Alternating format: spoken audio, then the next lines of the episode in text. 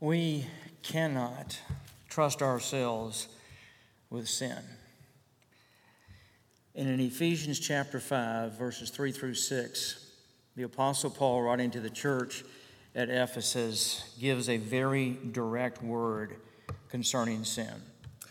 In fact, he gets very, very specific about what sin is and the sin that he wants them to avoid. And so the question we have to ask ourselves is Am I holding specific sin in my life that I need to give over to the Lord? If you have your Bibles, if you turn with me to Ephesians chapter 5, and of course it will be on the screen. The context of this passage of Scripture written to the church at Ephesus is that they were dealing with tremendous temptation all around us. In fact, there will be two particular specific sins that we're going to look at here immorality and idolatry or covetousness. And it was literally permeating the city of Ephesus.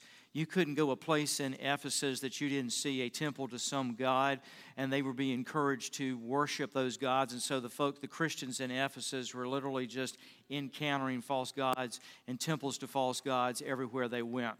Secondly, when it came to immorality, it permeated the city of Ephesus. As we've seen in recent weeks, there was this huge temple in Ephesus to the goddess Diana, and there was cultic prostitution that was carried out in that temple. That literally was the act of worship that they followed there in Ephesus.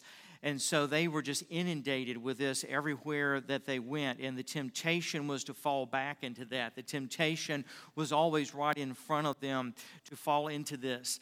In fact, the temple itself was supported through the cultic prostitution and what they charged for it. And so, in the midst of all of this temptation that literally permeated the culture and the atmosphere of Ephesus, Paul, writing to the church there, has to get very, very specific you know, it's always easy, as I said to you last week, to repent of sin in general, generically. It is something else to deal with it specifically. Satan will always have the victory in our lives when we talk about staying away from sin he will begin to lose ground when we get specific about sin because he is always specific. He always has a definite place or places in our lives where he wants to draw us away with temptation, where he wants to defeat us. Strongholds of sin in our life are always strongholds that have specificity to them. Those areas where we're most likely to fall, where Satan knows we've got a weakness and he works his way into it. And so, what Paul is doing here in the fifth chapter is he's addressing these folks and he is saying to them, Listen, these are some specific sins that I'm going to identify that permeate your culture. It's in your home, it's at your job, it's all through the city. You can't walk anywhere in this city and not come up against it. I know this is what you're facing, but you've got to avoid it. Now, in ch- this chapter, chapter 5, he begins by saying, I want you to be imitators of God. He says, I want you to look at the Lord Jesus Christ and I want you to imitate him. He says, You are beloved children. In other words, you are the object of God's love. He loves you, He cherishes you, He holds you to Himself so you can rest and you can walk and you can live in the security of knowing that you are loved by Him. And out of that, I want you to imitate him. Out of the security of God's love for you, the presence of God's love in your life, I want you to imitate Christ and walk in the same love, live the same love, the same kind of commitment that he has to you. I want you to have back to him and to other folks. And then he goes on to say, in the, starting the third verse, that if you're going to do this, you have also got to imitate him by avoiding some sin. And this is what he identifies. And what he identifies would have passed as love that back in that day as it often passes as love in our day. You know, everything that God puts out there, the devil's got a counterfeit for. Everything that the Lord puts out there, Satan has got a counterfeit for. And so he identifies that beginning with verse 3 of Ephesians chapter 5. But sexual immorality and all impurity or covetousness must not even be named among you as is proper among saints. Let there be no filthiness, nor foolish talk, nor crude joking, which are out of place, but instead let there be thanksgiving.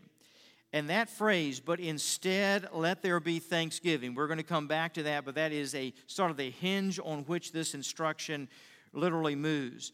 For you may be sure of this, that everyone who is sexually immoral or impure or who is covetous, that is, an idolater, has no inheritance in the kingdom of Christ and God. Let no one deceive you with empty words, for because of these things, the wrath of God comes upon the sons of disobedience. Now, my sermon outline is contained for you in your Rocky Mount Connection, so I invite you, if you will, to follow along with me as we move through this passage together. Now, Paul says, I want you to stay away from the following things.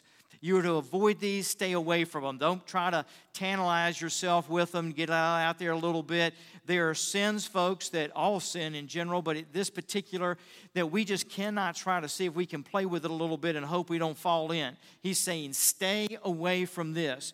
Verse 3, he identifies it, first of all, as sexual immorality, which is a general reference to all forms of sexual sin any type of sexual contact outside the bounds of marriage is what he's addressing here. Now, verse 3, he speaks of impurity or covetousness.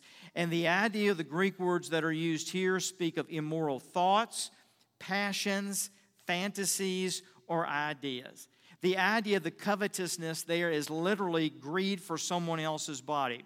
You see, greed works hand in hand with impurity because lust is fed by greed. I want it, I got to have it, I become obsessed with it.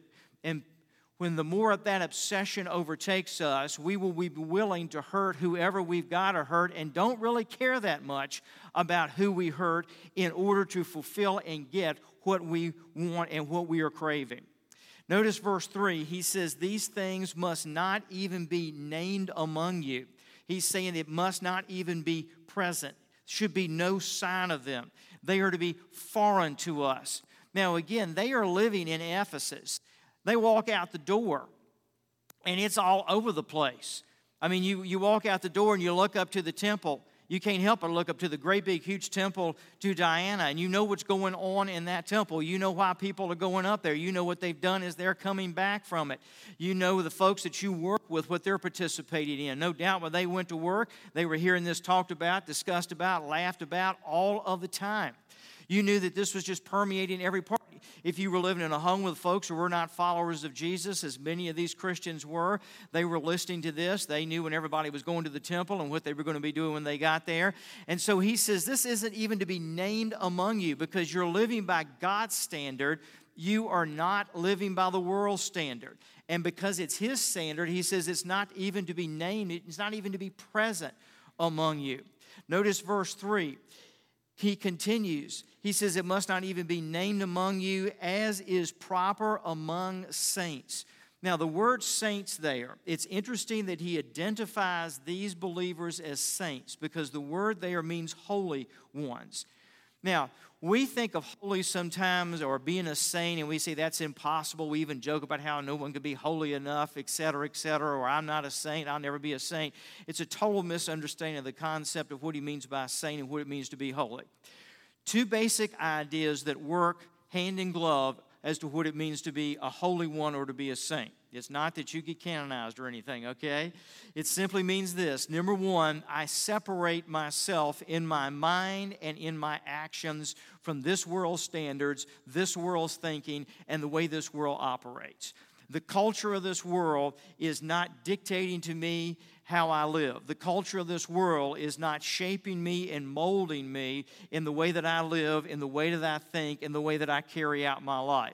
So I am separating myself from that. I am separating deliberately when I walk away from it. I am separating it conscientiously as I make that separation from this world, how it thinks, how it acts, etc. And this world is not setting the standard for my life. But please follow me on this. Being holy is not just about separating from the world. If that's all we do, we're going to end up going right back and just messing up twice as bad as ever before. The uh, other idea is that I'm separate from the world so I can be committed and sold out to the lordship of Jesus Christ. And that means that Jesus Christ is the Lord of every part of my life. He is Lord of my thought life. He is Lord of my actions. He is Lord of my relationships. He is Lord of my secret life. He is Lord of my public life. Jesus Christ is Lord of every aspect. He has the right to walk in to every part of my life. Let me illustrate what I'm talking about. All of you, when you go home today, if you're like me, etc., we got you got a house that you're walking into or an apartment, townhouse, whatever. And you've got certain parts of that house that pretty much, if anybody comes into your house, they see it, they walk into it, the entrance for you, the living room, the kitchen, whatever. And so we've all got those parts of our house that, you know, they're pretty much stay ready for someone to walk into. But all of us have probably got some parts of our house that, you know, aren't exactly open for everybody to come into. You know, we usually have a closet or two there that we just sort of thrust stuff into. And uh, that's sort of the, the secret place there in the closet, or there's the basement, etc., where we thrust stuff into that basement.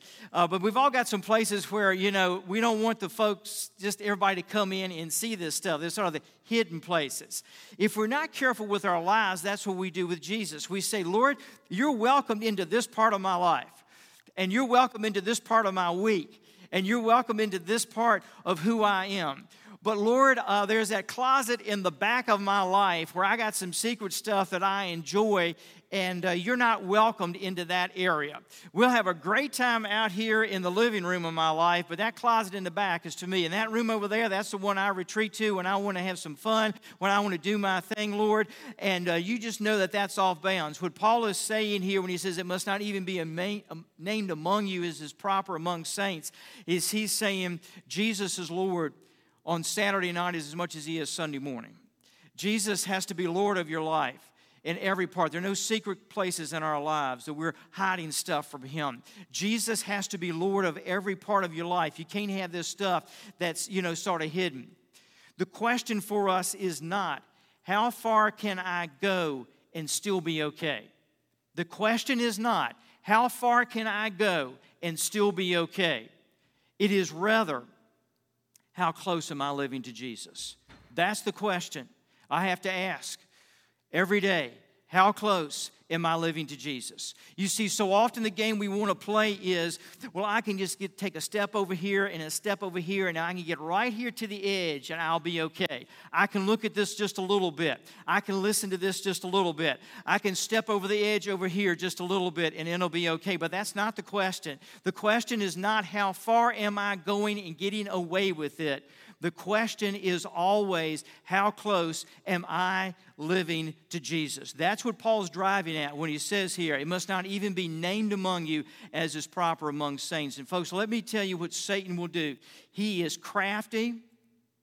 He is like a roaring lion seeking whom he may devour. And this is the lie that he will always sell us. If you play with this fantasy in your mind, if you look at this on your iPhone, if you listen to this music with the lyrics that it's got that talks about the impurity and so forth, you can, you can listen to a little bit of it. You can do this and there's no consequences and you'll get away with it and nobody's going to know about it and it's not going to show up in your life. He's going to tell you that over and over and over again because he knows that he's just baiting us.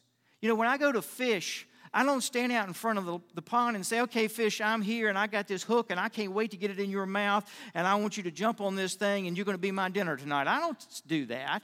What do I do? I get a hook and I don't throw the hook out there. What do you do? You put bait on it.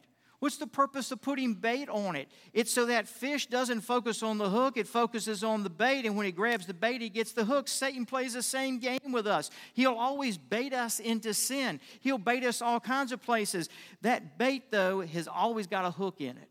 Remember, that bait has always got a hook, and what happens when the fish jumps on that hook? I start doing what? Reeling him in. Whose power is he now going to be under? My power.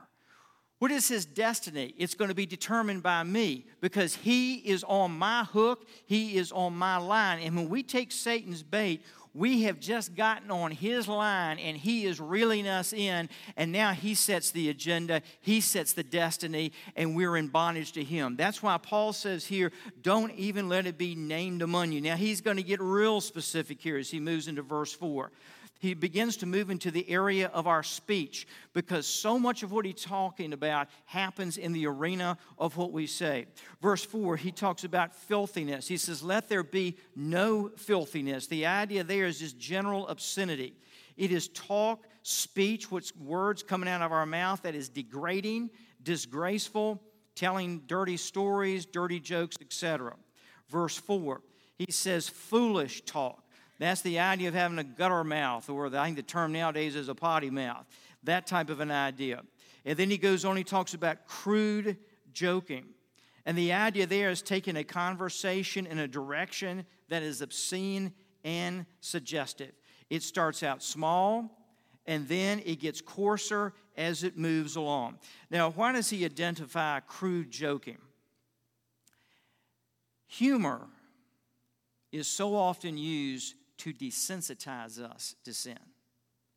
Have you ever noticed that when we start laughing about something, it doesn't seem to be that bad? You turn on television and watch what he's talking about here on television or on a movie or iPhone, whatever, nine times out of ten, it's going to be initially cast in terms of humor. Why is that? Because it desensitizes us. We don't think it's funny anymore if the and if you got the laugh tracks going, et cetera, et cetera, and everybody's laughing, we just get desensitized. And that's the idea of this crude joking. It desensitizes us to sin and to the seriousness of it and the consequences of it because it's all couched in humor. I've of shared with you before, when I was growing up, my mother had these little sayings, and uh, she just said them over and over and over to me growing up. And I used to think, why do you keep saying the same thing to me over and over and over? And you discover when you get into being a parent that you have to say the same thing 40 million times because it doesn't sink in until about the 39th million time, you know, et cetera. So you just keep saying the same thing over and over and over again. And my mother used to say to me, and the older I got, the more she used to say this to me. She said, Son, if you play around at the water's edge, you are going to fall in. She, I, she said, Son, if you play around at the water's edge, you are going to fall in. And she just, just rolled that into my thinking over and over and over again. And you know, as I got older, I understood what she was driving at. And it's essentially what Paul's saying here. We play around at the water's edge, sooner or later, we are going to fall in. May not intend to fall in, think we control and make sure we don't fall in, but Satan wants us to play at that water's edge so that we will fall in. Notice verse 4, the last part there. He says, Let all filthiness, foolish talk, or crude joking, which are out of place, but instead let there be thanksgiving. Now, the phrase there, which are out of place, carries the idea of it does all kinds of damage. So he says, Let there be no filthiness, no foolish talk, or crude joking, which are out of place. And what he's trying to say that to us is that it's out of place because it will eventually do all kinds of damage to us. Now, notice what he follows that with. But instead, let there be thanksgiving. I've read this passage for years, and I always thought it was weird that Paul is throwing in there, but instead let there be thanksgiving. It's almost like he's living in two worlds. He says, Don't do this, don't think of this, don't do the foolishness, the, the, the filthiness, the foolish talk, the crude joking, etc., etc. And then he says, But instead let there be thanksgiving. Why is he saying that? He's not just throwing a nice little spiritual phrase in here to, to make it sound good. Think about the contrast. In lust, my focus is I don't have. In thanksgiving, I'm focused on what God has given. In lust, I want to get what I want. In thanksgiving, I am receiving what God gives to me. With lust, I am never satisfied. Lust will never be satisfied, it will always want more. With thanksgiving, I am satisfied and at peace. When you and I begin to th- go through our lives and in our prayer time, thank God for what He's given us and what He's done for us, we are going to grow in our sense of satisfaction and peace. You see, lust for whatever it is is always focused on this is what I don't have, this is what I want to have, this is what I'm craving. Thanksgiving says, Lord, thank you for placing this in my life. Thank you for what you've done in my life. Thank you for what you are doing. Lord, I want to give go through a litany of all that you have placed in my life. Lust is all about me. It's what I want, what I've got to have. It's all about me. Thanksgiving is all about Jesus who he is, what he is doing, what he is accomplishing, all about Jesus. Lust, no control. Thanksgiving is about control. I know this sounds crazy, but the more you and I will thank God for who He is, for what He is doing, for how He's working in our lives, you'll be amazed at how much that will help us to have self control in life, of all areas of our lives. Lust has no lasting joy, thanksgiving produces lasting joy. Thanks enables us to focus on the Lord, and it will lead to contentment and satisfaction. When he says there, let there be thanksgiving, Paul is encouraging us, the Word of God is telling us, we got to be conscientious, we got to be deliberate, we got to be disciplined to thank God for everything that He is doing and to sort of move through that specifically. Lord, I want to thank you for loving me. I want to thank you for saving me. Let me tell you what self this lusting will do. We get so focused on what we want and what we're craving and what we think is going to bring us happiness and what we don't have and we think we have got to have that we begin to totally lose sight of what's in our lives that God has placed in our lives. Have you ever heard people make the comment, I don't understand why so and so left their spouse? They're such a wonderful person. They're, they're such a great person. Why in the world could they ever do that? Because in the lust, they, they stopped looking at the spouse. They forgot they were even married at that point. Why do we will look at folks sometimes and we say, How in the world could they take a life that was moving in such a good direction and mess it all up? because they weren't looking at the life God gave them. They were all focused over here on what they didn't have, and they think if they got it, that would make them happy. And you see, the greatest thing that, that this lust does is we stop looking at Jesus. We don't think He can satisfy us. We don't think He is sufficient to bring contentment and fulfillment to our lives. We don't think His destiny for us is the destiny that's really going to get it for us in life. We lose sight of who Jesus is and all that He is. And so, what Thanksgiving does is it gets us back to that place of first focusing on Jesus. And I'm finding my satisfaction and my contentment in Him. And let me tell you this the satisfaction and the fulfillment and the content that you and I find in the Lord Jesus Christ will never hurt our marriages, never hurt our families, never hurt our children. It will rather enhance our marriages and our families and our children. The satisfaction and the contentment and the rest that we find in the Lord Jesus Christ is going to bring a richness to our life, a fullness to our life that nothing else can bring. Satan wants to rob us of that, but thanksgiving is the way we get to that. And not only just thanking the Lord for what He's done, but thanking the Lord Jesus for who He is. I want to thank you that you love me. I want to thank you that you saved me. I want to thank you, Jesus, that you shed every ounce of blood in your body for me on the cross. I want to thank you that you walked out of that grave three days later victorious, and that I can walk in the victory that you secured for me in the cross and in the resurrection. I want to thank you, Jesus, that you are in my life every day. I want to thank you for your holiness, for your power, for your mercy, for your awesomeness. I want to thank you that as I probe deeper into who you are, I get a richer experience of who you are. And that Jesus, on Tuesday, you're sweeter and more powerful and glorious to me than you were on Monday. And I can't wait till Wednesday because there's going to be a richer experience of Him waiting for me there. And Lord, even in the places of my life where I don't understand what's going on and this mess doesn't make sense, Lord, Jesus is better. And the temptation that Satan dangles in front of me and says, Move for this, go for this. I ain't to look at that because Jesus, in his greatness, makes this stuff look like the garbage and trash that it is. I'm to be obsessed with the person of the Lord Jesus Christ. Listen, the greatest thing Satan will do to you and I first is make us bored with Jesus. If he thinks we can be bored with Jesus, he's got us right where he wants us because then he's going to start dangling that stuff. But the more we become obsessed with the person and the glory and the holiness and the power of the Lord Jesus Christ, the less of a temptation that will be.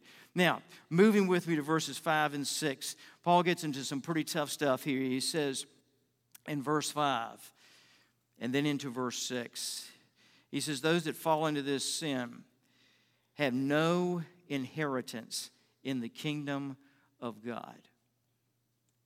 Has no inheritance in the kingdom of God and of Christ. It's unending separation from God, eternal loneliness, hell. He says, Those who fall into covetousness, and the idea there is that I have fixed my heart and the focus of my life on the creature rather than the Creator. Whatever is coming between me and the Lord Jesus Christ is what is going to be that which I am coveting. In other words, what's come between me and Jesus, what's more important to me in life than the Lord Jesus Christ. He says, if you persist in this, which means I don't have any repentance from it, it's basically a sign I do not know the Lord. Notice verse 5. For you may be sure of this, that everyone who is sexually immoral or impure or who is covetous, that is, that is an idolater, has no inheritance in the kingdom of Christ and of God.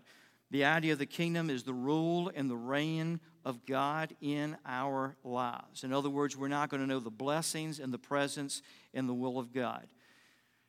For believers, when we begin to allow our thought life and our actions to move in the direction that Paul said they shouldn't go, don't be a bit surprised that we have no clue as to where the Lord is in our lives, what the Lord is doing in our lives, and what the will of God is for our lives.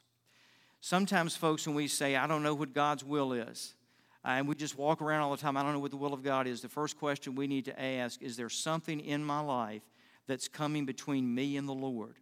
Because if there is something in my life, if I am making an idol out of something in my life, if I'm falling into what Paul talks about here, he says, We have no inheritance in the kingdom of God. In other words, I'm not going to know what the will of God is. I'm not going to know where the presence of God is in my life.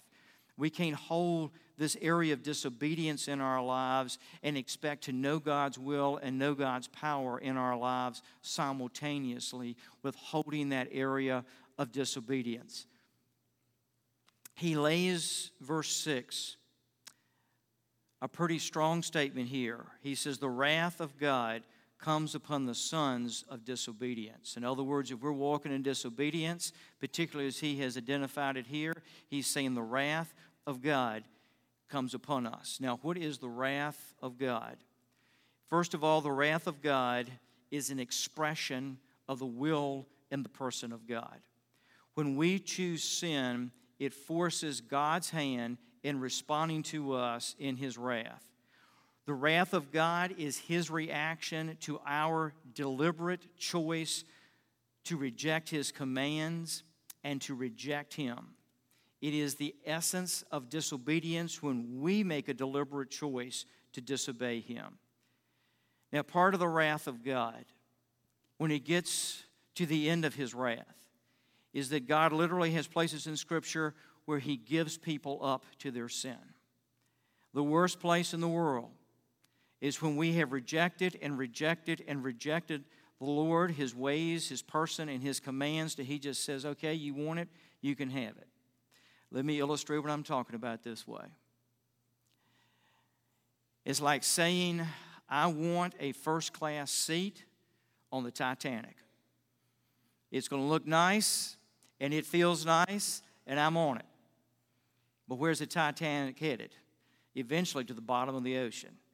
And when God says to us, don't do this, and we say, uh uh-uh, uh, i am going to do it, and man, I'm enjoying it, and God reaches a point and saying, okay, I'm just going to let you live with the consequences of it, we are on the Titanic and we're headed to the bottom of our lives. And that's the reason when people blow off God forever and a day, they end up saying at the end of it, How in the world I make such a mess of things? Because God finally says, You know, I tried and I tried and tried, and all you do is reject me. You won't listen to me. You blow me off. So now you're going to get to live with the consequences of your sin.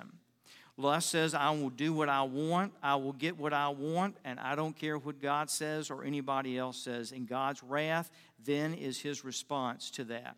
Know that sexual sin that he identifies here is never committed in a vacuum.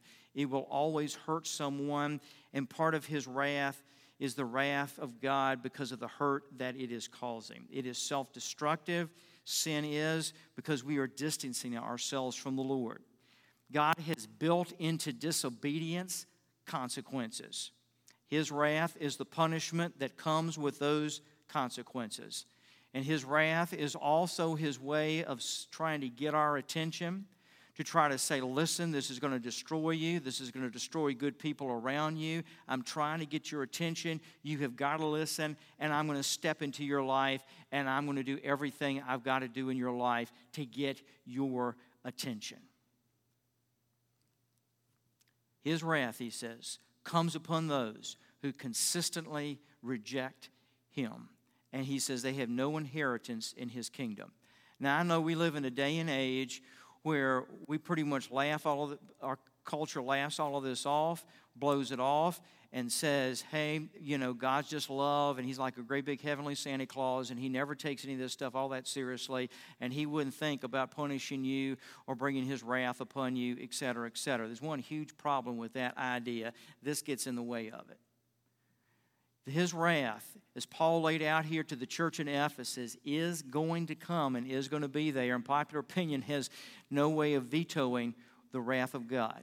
He does not want to express it, he doesn't want to pour it out, but he says, I will do that if you consistently reject me and blow me off. And part of the reason God is doing that is because he is trying to get our attention and draw us back to himself. So when you and I begin to fall into sin and this stuff starts taking control of our lives, the Lord is going to forcibly step into our lives to try to get our attention, bring us back to himself, and he will do whatever he has to do in order to do that because he is trying to salvage us and to save us in the process.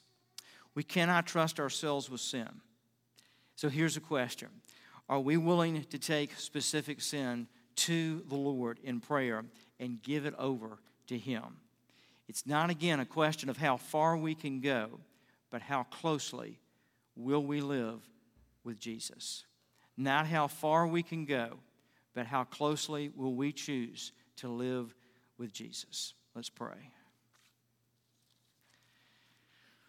Lord, we ask that by the work of the Holy Spirit of God, Lord, you would invade every part of our lives, the house of our lives. And Lord, where we've got closets or rooms that are shut off from you, Lord, help us to say, Jesus, come into this part of my life. Come into that closet, come into that room. Maybe it's, Lord, an area of lust in our lives. Maybe it's an area of an uncontrolled temper. Lord, maybe it's our thought life. Maybe it's fantasies that we have that do not honor you. God, maybe it's something that we are just totally focused on. We think we got to have a relationship, whatever. But Lord, it's taking priority over you. And Jesus, it's not that difficult for us to figure out what that is because you're usually standing outside that door saying, Let me in. And we're holding on to it saying, No, Lord, you can't come in. Lord, help us to say to you, Jesus, you can come in and you can be Lord. And Jesus, I will confess to you and I will hand over to you whatever parts of my life that I'm holding back from you, Lord. In some moments of silent prayer, I want to invite all of us to ask the Lord to identify to us areas in our lives that we need to hand over to Him. And now I want to invite you in prayer to ask Jesus for a fresh experience of His love and His glory and who He is and what He's got for you. In just a moment, we will sing, and as we sing, I want to invite you, if you've never given your life to the Lord Jesus Christ and chosen to follow Him, and you want to make that decision today to walk the aisle of this church, and I would love to pray with you about the most important decision you can make to pray to ask Jesus Christ to become your Savior, your Lord, and to choose to follow Him. If you're a little bit nervous about walking the aisle by yourself, feel free to ask a friend to come with you. Most of the people that came to Jesus, they had a friend that, that brought them to Jesus or was with them when they made a decision. If you feel the Lord's leading you and guiding you to become a part of our church family, we invite you to come. God's tugging at your heart and working with you about some other decision you need to make publicly, even to respond to a call that maybe He's giving you to ministry, then we invite you to come and indicate that. We'd love to pray with you and encourage you. Lord, in these moments now, as we respond back to you, help us, Lord, just to respond in obedience to you. In the precious name of Jesus, we pray. Amen. Let's stand